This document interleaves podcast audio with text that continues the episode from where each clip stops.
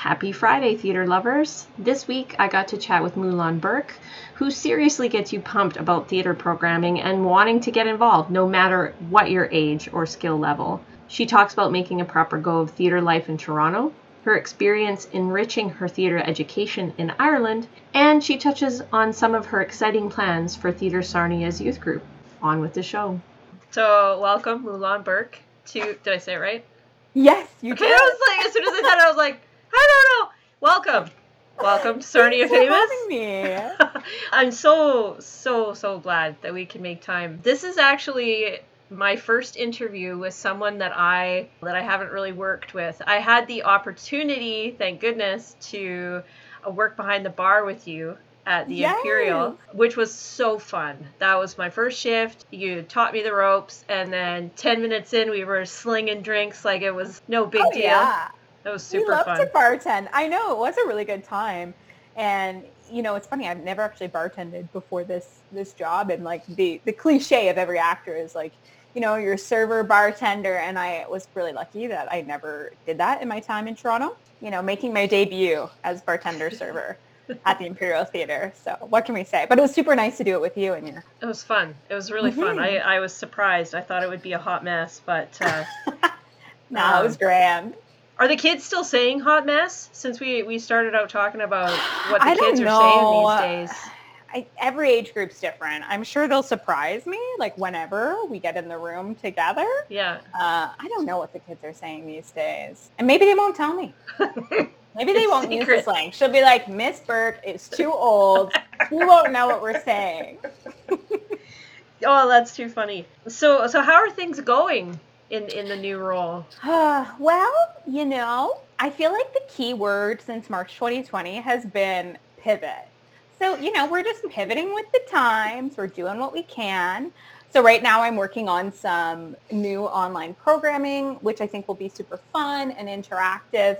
So that way, like whether we come back in the space or not, we can have this online platform that lives so that everybody can be there no matter if there's like some kind of outbreak or numbers go up and down because that would break my heart to be like hey i know we said we could have 20 kids but we're cutting five of you.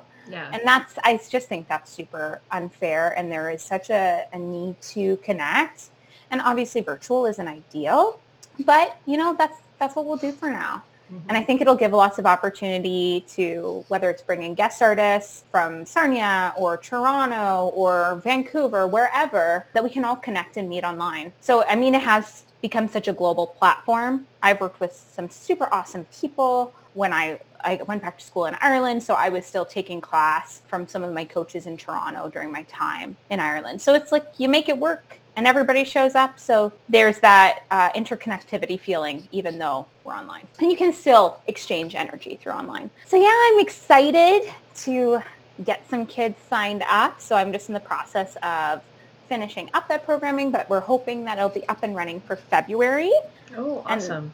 Yeah, yeah, I think it'll be a really good time. So we'll see who's interested, but the hope is that we can provide it for free. Okay. Yeah, I mean, everyone's having such a hard time right now, right? So if we can make it free, honestly, theater is such uh, an elitist art. It's funny, you know, growing up, like I grew up in Sarnia and seeing all this theater and it inspired me to become a professional artist. And then you go and you move and it's such like the riches to rags story. You know, I had all this money, I took all these classes and I came from a very like affluent family. And then, you know, you move to Toronto, your rent's super high, you're working so that you can go audition and you want to see theater, but it's it's not accessible financially.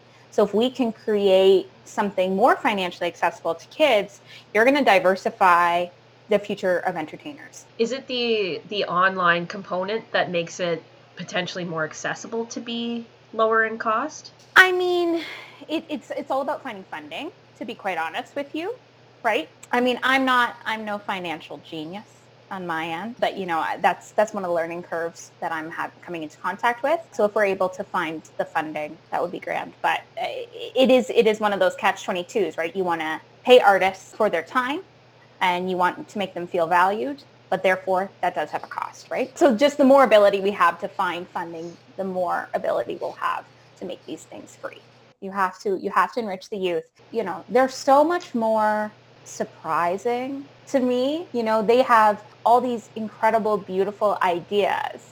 And, you know, I have my own set of ideas and how I can grow from the training that I had. And I'm like, oh, this is what I missed as a kid. So that's what I want to give them. Mm-hmm. But allowing them the space to feel comfortable enough to say, hey, Mulan, I would love to learn this thing. I'm like, okay, cool. Let's figure it out. Let's do it. Because there are so many new facets of content being created now, right? I've done some voiceover work, right? And mm-hmm. that's what we can start to implement. And how does voiceover work transfer into into the theater world?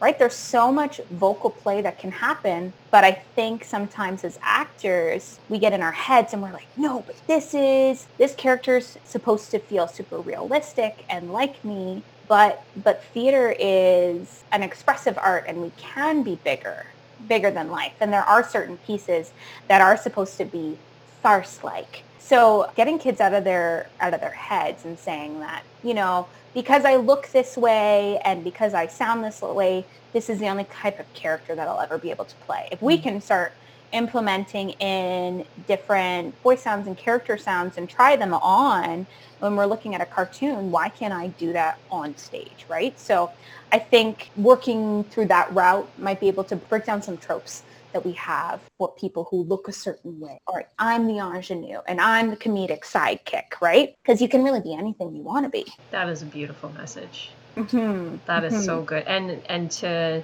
instill that in kids when they're at that de- developmental stage and, and feeling very insecure and all of those things, that that's truly beautiful. I would have 100%. Loved, loved that when I was a young theater nerd. Absolutely. And, you know, it's supposed to be this inclusive space. So let's let's make it that and let's transfer that to on stage. Like let's redefine what beauty is. I wrote my thesis. Um, I went back to school in Ireland this past year to obtain my degree because I was like, what's happening? Everything I do is performance based and in person and live. So I decided to go obtain my degree and in school they asked me to write a thesis. So I wrote my thesis on fat phobia in Canadian theater. And that's just a lot of, you know, there's a light at the end of the tunnel.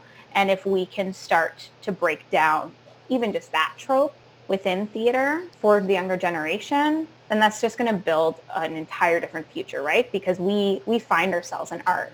I don't know about you, but like whenever I watch a TV show, I'm like, yeah, that's me. Like I love I love watching a show. I'm like, ah, I feel so seen, right? And that's my goal is for kids to feel seen on stage. I, as a curvy girl, I love that that was your thesis. Like my oh, heart. Oh, can you tell us like what was the degree specifically that you you took in Ireland and what yeah. did that look like? Well, it was a big hurdle. I was like, am I going to leave Toronto? Am I going to do this? Am I not? Is this going to be online? If it's online, do I move? So I decided to move and I obtained my Bachelor of Arts in uh, performance acting, which I mean, I always grew up as a singer who did music theater, right? That was a great outlet to sing and do theater. Uh, but I never felt like a super, super strong actor. And I mean, I always say that I'm a real gifted mover, you know. I wouldn't call myself a dancer, but I love to dance. I would say I'm more a dancer like seventh, singer first, actor second, dancer seventh. But we give a mean step touch, right? um, but uh, yeah, so I went to school there and we had an opportunity to be in person a lot of the time, but it was also online a lot of the time, which I think is going to give me a lot of tools for future programming. Yeah. But you know, we got to learn about the history of Irish theater, which ah. why would why would I ever learn about that in Canada? But yeah. I found that super intriguing, and we did uh, the Trojan Women at the end of the year. So we did a play in person, which was really awesome at the end of the year. But it was really magical. I felt like a bit of an orphan there. I made friends with a lot of Canadians because a lot of my Irish pals went home when we were online. So they wouldn't have stayed in our town. We were in this cute little town uh, in the west of Ireland called Sligo. Ah, okay. Cool. Yeah, I've been there. Sorry. Have you? yeah. Oh my gosh! Did you climb Ben Bulben? Did you I did climb not. the mountain? I did not. We stayed in a hotel. The name escapes me right now, but it was once an insane asylum. Okay. and they made it into like a five star hotel. It was the coolest thing. Uh, I went. My this is an aside, but my family's from Ireland on my mom's side, and so I went with my grandmother just to see. Oh, So yeah, so that's exciting to me that you said like, oh, I've been there. Um, yes, it's such a beautiful part of. Ireland to be in, especially because the you know the pubs weren't open, so I really didn't get to Oh. experience. I mean, I went when it was open. I I indulged myself, of course. I was like, we are going to the Heck pub, yes. but obviously you weren't allowed to uh, interact with Yeah. a table that wasn't your own. Yeah. So it was more like I w- I felt like I was peering into the Mm. Irish experience. I would love to go back, but I'm so happy we were there because I think it's one of the only spaces there that is surrounded by water and mountains within like 5K. So, you know, I got, I went swimming in the ocean and I went climbing up the mountains and I did like different nature walks every single day. I had a very like blessed 2020 in that I got to experience something new even though a lot of school was online, but then when we were in person, we were in person and having that community. So I didn't feel so isolated.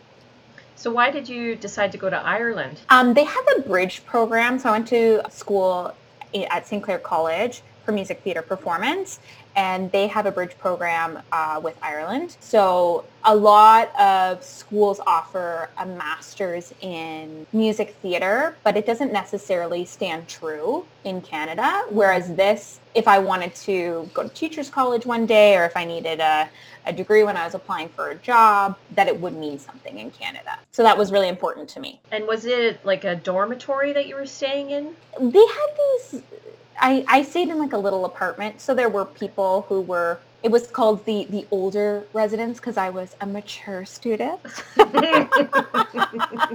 so I mean, there was there was a lad who lived above me, who I think was in his fifties or whatever. But there were also other students who were in in our apartment complex. But to be honest, I was quite glad because I was right in town, so all the bars and everything were around me, and I wasn't on campus, which was way more expensive to live in, mm.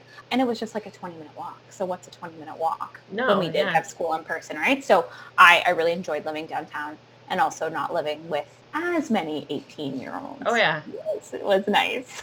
Yeah, I could see that being a drawing point for sure. So is there mm-hmm. are you headed back to Ireland at any point or is that chapter closed? I think I'll go back when, when the time presents itself. You know, I, I do have a lot of pals over there, but you know, you stay in touch virtually and that's that's the way we do it right now. A lot of them are like, oh, we want to come to Canada. But it's a much different theater scene over there. I'm an, Yeah. I'm saddened that I never got to see any theater. Oh, I was You know, I don't know you how did you did you see any? No, no, were we there? were on this like uh, bus tour where they got us up at 4 a.m. You got on the bus, you Oh. and it was designed so that you would see as much as possible in a very Right. short time frame. So Right. we, we didn't, and that's a bummer. So I was just gonna ask you, like when you say that it, it's different there, if you could elaborate on your impression. Yeah. I would say what is interesting to me, and I think, you know, Canada has something to learn from Ireland in that I almost feel like they value artists more there. So for example, one of my professors, he got hired by this theater company called Blue Raincoat and he's been on salary with them for 20 plus years. And they create plays and they put on things, but there's always that paycheck coming in. Versus in Canadian theater, you get to, if you're super lucky, you, you book come from away and you're doing that for a few years. But obviously all these actors, you know, they lost their income when Mirvish finally decided to, to shut it down completely. Or you book six weeks here and four weeks there, which allows you to work with a bunch of different companies and, mm-hmm. and many different directors, which is awesome. But there's just, it lacks that stability, right? Mm-hmm. So I think we have something to learn and I hope Canada moves forward in the way where they're doing more rep theater and you get hired on for a year. Because contract to contract is is stressful. Your, you know, what's your in-between job? What's your in-between work? And does that fulfill you? So, you know, when I was talking to one of my professors, I was like, well, how was auditioning? He's like, I don't know. The last time I auditioned was 30 years ago when I got a job. And that's just not the reality for so many jobs now Yeah. too, right? It's like a lot of the time it's like, okay, well, you're going to get hired on for someone's mat leave, whether it's in theater or arts or whatever it is, typically most people are contract to contract. Not a lot of people get their forever full-time job mm-hmm. anymore. So I found that very interesting. And they have some cool companies that specifically hire disabled artists and they look at more of the, the marginalized communities there, I find which I mean, those do exist in Canada too, but I think that's just because that's what I was researching in my time in school. Is like, oh, that theater company seems so cool. Blue Teapot Theater Company strictly works with uh, disabled artists and has like uh, an acting school and providing those opportunities. So I really appreciated that. So, do you mind telling me a little more about like what the Toronto life was like? yeah, super sure. curious. Yeah, I, you know, I lived there. When did I move? Yeah, I graduated school in 2015 and then I moved there pretty shortly after. My very first apartment that I lived in was this walk up. It was above a it was above a restaurant right at King and Sherbourne, and I don't know if you've ever been on Sherbourne Street, but it it's it's a colorful area definitely don't walk to Queen and Sherbourne up at night because uh, okay. it can be pretty pretty scary. Uh, so I remember like walking up my apartment stairs for the very first time, and there was like a specific odor, and I don't know like if if this like narrow hallway had ever been cleaned, and then the the railing was coming off of of the the wall. And then the lights were flickering. So I was like, oh, this is a horror film. Okay. And this is my, my home. this is my home. Oh my word. My pal was like, oh, I'm looking for a roommate. And I, you know, I was in a bit of a sticky situation, so I got myself out of that. And it turned out it was a one bedroom plus den. So it was like, you know, my keyboard was up against the wall with like my tiny little window in my in my single bed. And it was a small space, but you know, I lived downtown and I think that was really special because I, you know, I could walk down to the distillery district or I could walk to young people's theater. It really gave me a sensation for what the downtown vibe was. Uh, and then I moved up more midtown to Yonge and Davisville. But, you know, I did a lot of teaching when I was there. I taught a lot of voice. I had a little jazz trio when I was there, which was super fun. So we sang at a speakeasy in Toronto once a week in like the back private room. So we would sing like little a cappella versions for these cool clientels and they they'd serve us cocktails. It was a really cool scene. Yeah, so doing a lot of that stuff, random corporate gigs. I remember I got to sing what was the Air Canada Centre then, but now it's the Scotiabank Arena. And I remember my pal, she was like, hey, they're doing this corporate gig audition. And I was like, oh, okay, cool. I was already downtown, so I was like, in full denim outfit. I had like my j- denim jacket on and like denim shorts and white sneakers. And at the time, denim on denim, I don't think was like as in as I thought it was. so I like walked in. There's like all these people there, and I forget to close the door behind me. These people are from Vegas, and they were like, "Oh my God, your name's Mulan." What I sang? Oh, I think I sang "At Last," and I forgot to close the door behind me. But we were having so much fun, and they're like, "Okay, yeah, yeah, yeah, we really like you. We'll call you." And they sent me an email, and I'm like, "Okay, cool. Like, looks like good money." I had no idea what this was for, and they're like, "Okay, guys, so this is going to be for the Air Canada Centre. You're going to be singing for um, Rotary International. Um, Justin Trudeau's going to be there and um, Princess Anne, and you're going to be singing these songs. I was like, what is happening? and then, you know, I'm singing Miracles with like these incredible, incredible artists. I'm like, how, how am I here? And then there's like an aerial artist like dancing above me and then this troop of like 50 like contemporary dancers dancing behind me. I'm like, what is happening? Wow. How is this real? So it's it's just funny, right? You know, someone's like, oh, come to this audition and just show up. And a lot of the time you're like, well, I'm not going to book it. There's a million artists here. And then you do, and then it's that, and you're just gobsmacked, you know?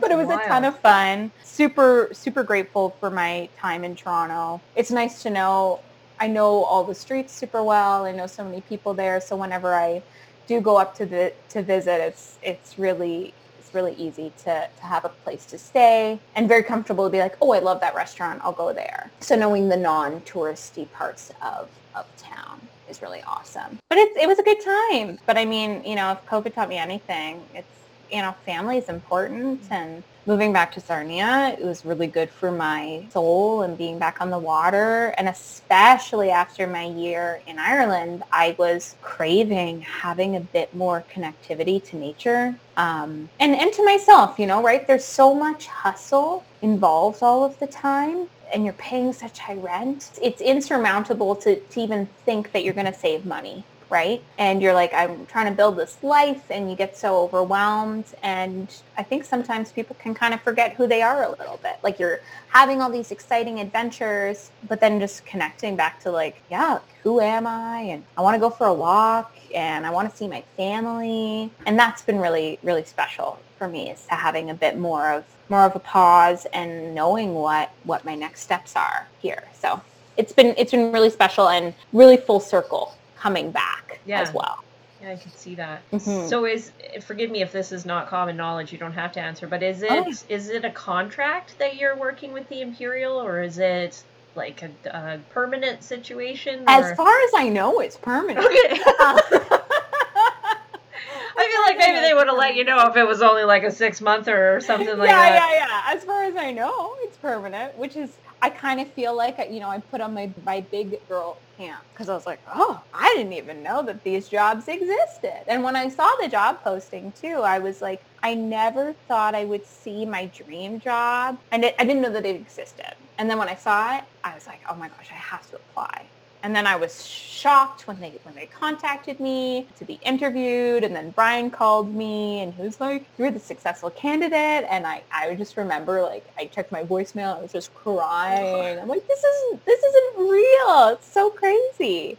So I'm feeling very, very blessed, you know, and, and Brian was executive director when I when I was, you know, in high school and it's nice to see full circle and, you know, I grew up doing shows with Catherine and so it's nice to see a lot of the familiar faces mm-hmm. again. So it, it does feel like coming home. I could see that. I even in the short time that I got to work with you at the bar, like everybody knew you. they were excited to see you. Yeah, I could see that being very much a homecoming for you and obviously mm-hmm. you were hustling in Toronto. Yes. And so I could see that being this is definitely a lot quieter pace yeah. than Toronto.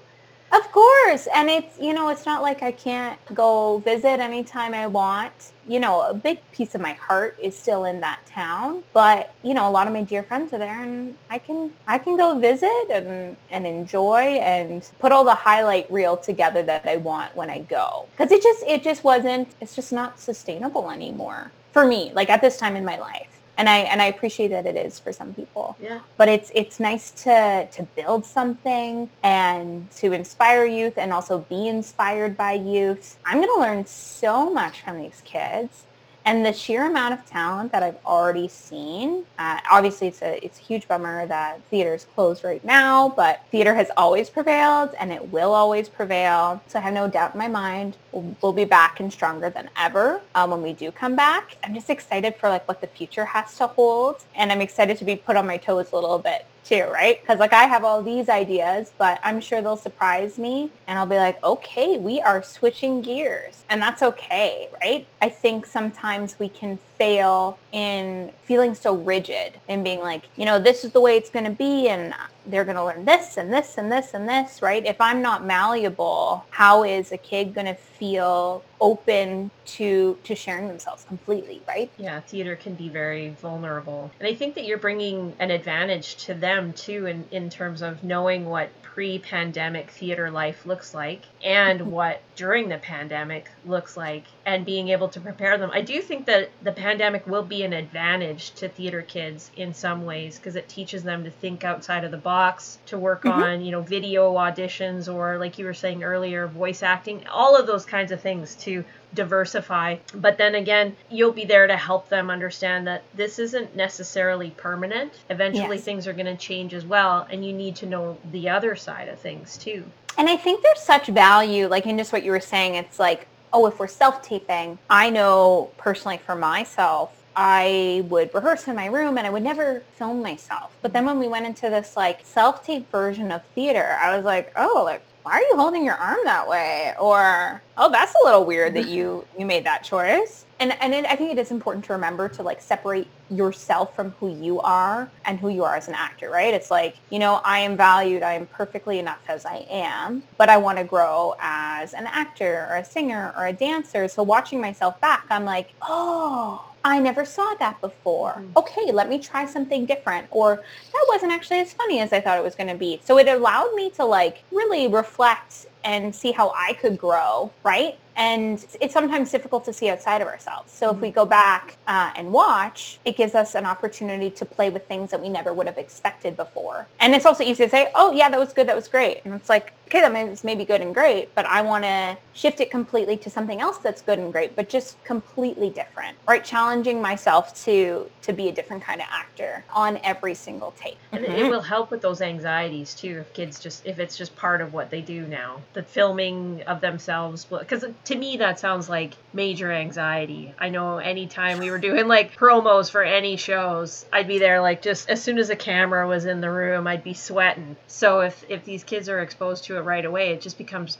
part of the process. It's normal. There's nothing scary right. about it. And I think the more comfortable we are with ourselves, I once had a photographer tell me, she was like, okay, I want, before you come in for your headshot session, I want you to try on your clothes and I want you to put like the video camera on and see what positions look comfy for you. And if you feel comfortable in these clothes so that you didn't come here and spend all this money and then get your headshots back and you don't like what you see. Oh. She was like, ah. I want you to feel as comfortable as possible. So if we're like filming ourselves and working by ourselves, then we're going to feel more comfortable when we are in those said situations and we will have practiced and prepared. I think some of the most times that I felt like a hyper anxiety is when I wasn't prepared, hmm. right? So if we had this opportunity to film and tape and work on our own independently, then we're going to learn our own tools, like what works best for me, right? Mm-hmm. And and really taking that time to process yourself, being like, okay, I know Mulan told me that we're going to work with this said tool, but that doesn't work for me. So I'm going to ask her for a different tool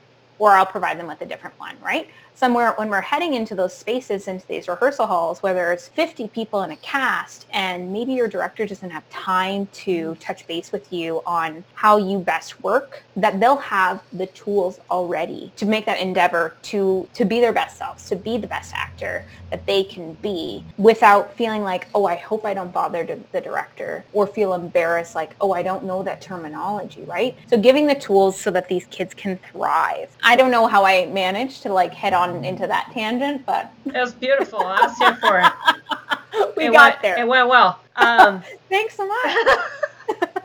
I, I wonder if you and maybe this is putting you on the spot a little a little smidgen, yeah. but I wonder if you could maybe talk a little bit more about the types of programming that you're hoping to do with the kids, be it online or otherwise. My goal is to allow artists to support other artists. A big sadness I've had is watching people I know who are so gifted and so talented lose work right? So if I'm able to employ them to come here and teach a class, right? Like I'm always learning. If I if I take a dance class from a pal, I'm like, oh, they learned from this teacher and they're applying this to this and now I'm learning that. It just gives a different face, right? Like if I'm always teaching everything, maybe I don't necessarily, maybe a kid doesn't understand how I'm communicating mm-hmm. it, right? So if I'm bringing in someone else, they're like, oh, I like that thing that so-and-so told me oh, and I think Mulan actually talked about it here. And then they're able to put the puzzle pieces together, right? That's one of the things I loved about high school is like we had so many different teachers and I resonated with different people's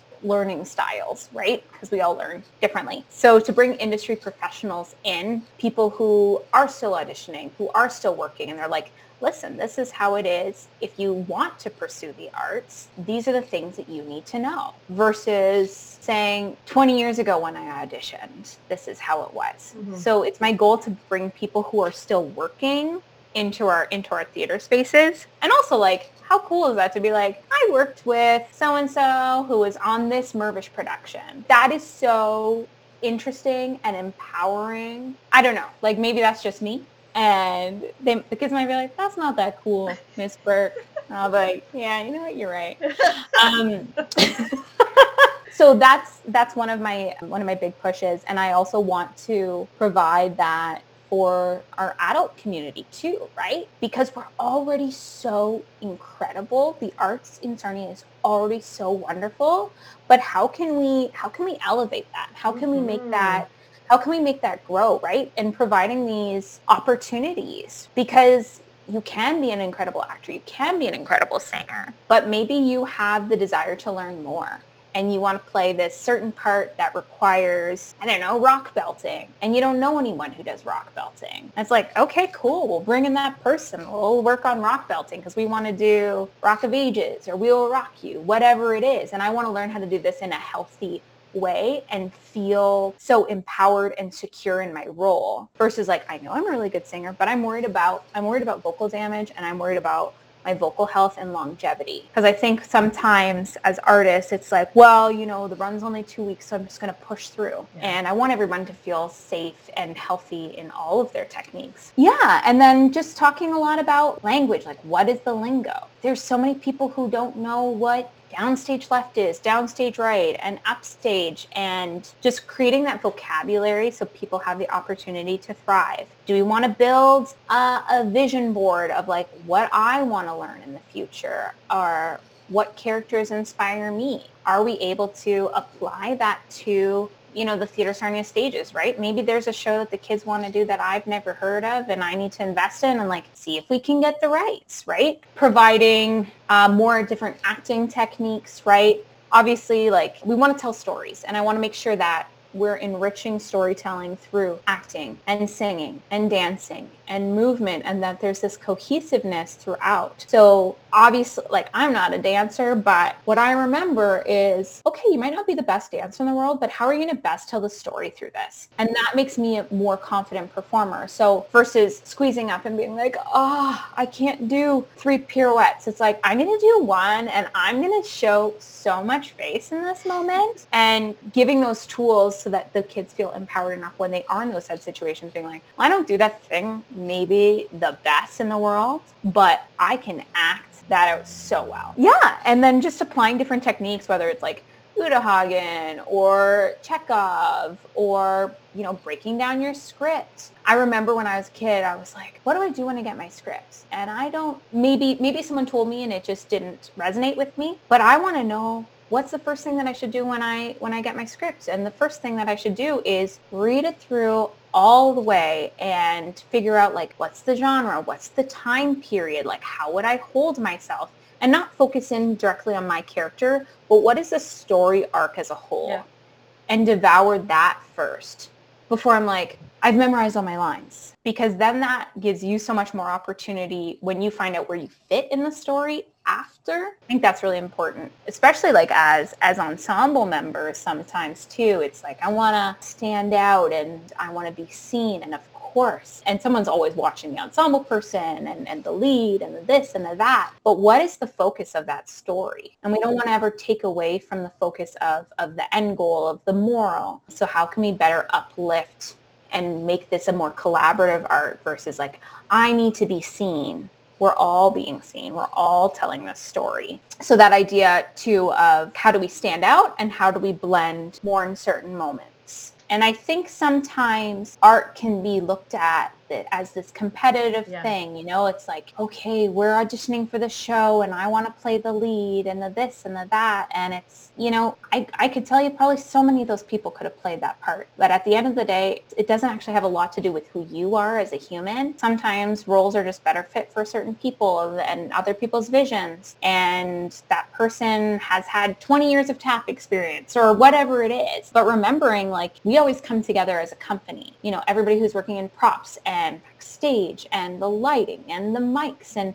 we all come together as this company and if we can better ensure that kids are looking at this as a collaborative art and not a competitive art we'll just continue to uplift each other mm-hmm. and flourish and grow because if i'm feeling like oh gosh i got the lead and so and so's mad and they're judging me in the corner, then I'm not going to do my best work and they're not going to be doing their best work because we're not we're not uplifting each other. So that's also one of my goals as we move forward is like ensuring that collaborative aspect and making everyone feel seen and heard and loved and if people can ask me what they think is the stupidest question in a class, then I'll know that I've done my job because I'm like you feel comfortable enough and if I can allow people to feel confident enough in themselves so that if they're in any situation that they can ask any question that they want, mm-hmm. then that's incredible. Because theater doesn't always necessarily pay you, but it pays you in life skills. It pays you in knowing what it's like to walk in someone else's shoes or imagine that and like creating that empathy moving forward. So I, I yeah, I'm just really excited. Excited to share art with so many people. It shines. It just shines through your your your eyes are just like so bright and you got this big smile. Like it just you exude this energy. It's contagious. Oh, thank you, Dallas. There were two things that I wrote down because I, I was so engaged in what you were saying, but I was like, don't you forget it, young lady.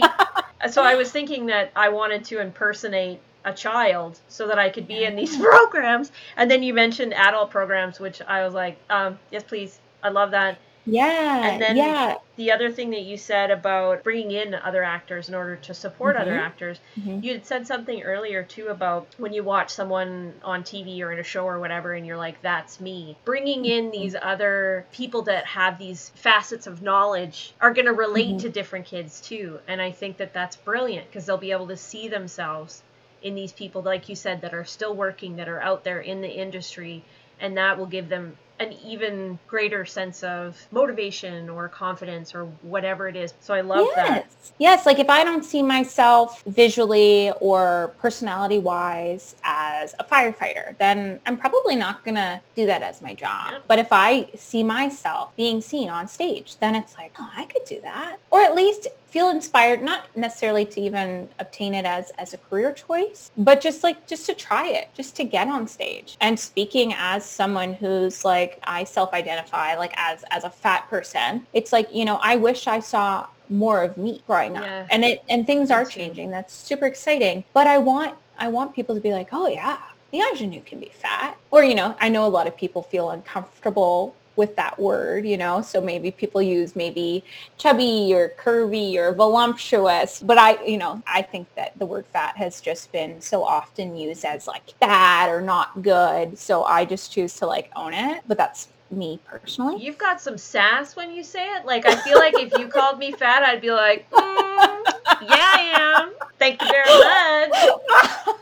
like I love it. I uh, I hope that comes through, and because I'm looking at you and I'm thinking like, yeah, I'm fat too, girl. and I hope that shines through on the audio because that is it is beautiful. Because I was definitely raised to believe that that is a negative word. It's not a word yes. we use in this house. You are not blah blah blah. But it's another way of owning it and appreciating your body for being different and loving it because it is. Love yes, yes. And remembering it's like it's just a descriptor. You know, so often people are like, "Oh, well, you're not fat." It's like, no, no, like I'm short and I'm fat and I have green eyes. You know, they're just those are just descriptive words and there's nothing evil or bad about those things right? Yeah. And taking that away from someone, you know, it's taking away their their truth, right? So yes, letting yourself be seen. Sorry, I'm just trying to get back on track. Like I could talk, I could talk about you know fat phobia for forever, and you know I'm still learning and and unlearning and relearning all of that to because it's a very like touchy subject, mm-hmm. um, but also I find it super fascinating. Obviously, having written my thesis on that as well. Yeah, so making sure that we're feeling seen, diversifying our audience, even something so simple as I would love to see you know a drag queen on the stage playing a yes. certain role, and it's like, oh, that's so cool. Yes. You know, whether it is that is that the narrator in Rocky Horror is played by a drag queen. How cool would that be? And how how would that inspire inspire somebody in the audience or diversify your audience. And then to just get back to your other point about workshops, so we most recently had Jennifer Walls come in right before Christmas because she had just finished Starbright over at Petrolia Playhouse. And Jenny's a dear friend of mine, so she did like an authenticity and performance workshop. So we did like a lot of like acting through song. And we only had a few adults come, but to be honest with you, Dallas, I was like crying watching these people make these huge breakthroughs and Mike and Ben were there too, and they're they're some of our tech guys over at the theater, and they're like adding cool like sound stuff. Like people are picking up mics, the lights are going down. We're imagining we're in a club, and the adults were thriving. I was living to watch this growth. And, you know, we as individuals are so interesting. And of course, you know, I love theater because we get to try on a bunch of different hats and of course, what I still said about like voiceover and then like we can play a bunch of other things. I think also realizing like we have such interesting stories to tell and we can pull from so much of who we are and there is that like emotional connectivity to those things right? Everybody loves an i want song because everyone relates to wanting something. So mm. you know someone singing live out loud from a little princess or good morning baltimore from hairspray it's just like there are these i want songs and just being so simple as like what is baltimore to me? What is you know living out loud to someone else? And remembering that we can be so much more of ourselves so I really enjoyed that aspect of, of Jenny's workshop and watching kind of this mask almost fall away from a lot of the performers and they were already so incredible as they were. Once they dropped that mask a little bit more, I was just so there and connected and present with them and I felt like wildly emotional. I was watching Sean Chapman singing What You Call a Dream. I was watching him start to cry and like I was crying but he was like trying to hold back his tears. And I'm like this this is magic. And there's only a handful of us in the space and being like, okay, we not we may not be able to perform for like an entire 600 seat theater right now, but what I'm watching right now is theater. And I think the more that we look at like taking class or workshops as an opportunity to perform, oh, like that's magic. And once we step into that space, what are those performances going to feel like? with 600 people that you're sharing that space and time with. Yeah, so my goal is to, to enrich the community through youth. And then if adults are open to it, if I'm bringing in a guest yeah. artist, then it's like, cool, let's do an adult workshop too, right? If yes, we want to do fingers crossed, hoping to have someone come in to do puppetry. And it's like, mm. okay, cool. Have I ever done puppetry before? This is really cool.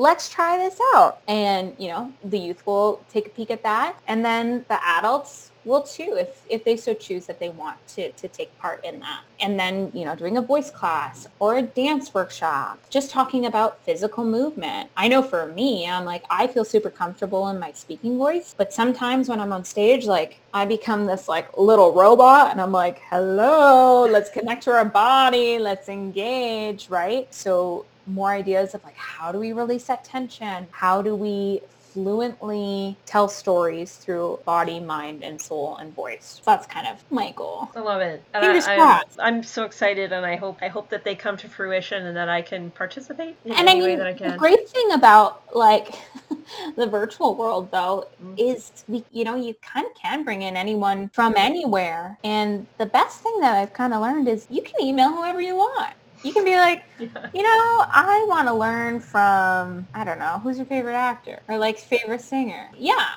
I don't know. You could message someone Anybody. from a Why not? and cold call them because I guarantee if someone messaged me, and they're like, I saw you in the show. I thought you're amazing. Would you do a session with me? I'd be like, oh my golly goodness.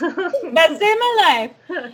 I think people are more likely to say yes than say no. And if they want to say no, then okay, they say oh, well. no. Yeah. But if you like get that dream person that you want to work with or who inspires you, I'll email them. I don't care. So what they say no. Like that's not that's not a big deal because yeah. I rather bring in someone amazing and awesome that's inspiring than just saying, hey, you know what? They'll probably say no. Yeah. Like why are we already denying ourselves of that, right? I think more people will say yes than we think, and if I'm able to bring those people in, awesome. And if they say no, they're lost. And then we can connect virtually because, like, I don't know, maybe someone from New York's like, yeah, sure. Why wouldn't I? Little sorry. Yeah Exactly. You know, we're we're so we're so connected online. So fingers crossed that everything will move forward smoothly now. But uh, yeah, I think I think we'll be virtual for a little bit, and then once we can be back in person, raring to go. But I think there is ability to exchange energy online. There is ability to inspire and spread joy online. It's obviously more heightened in person,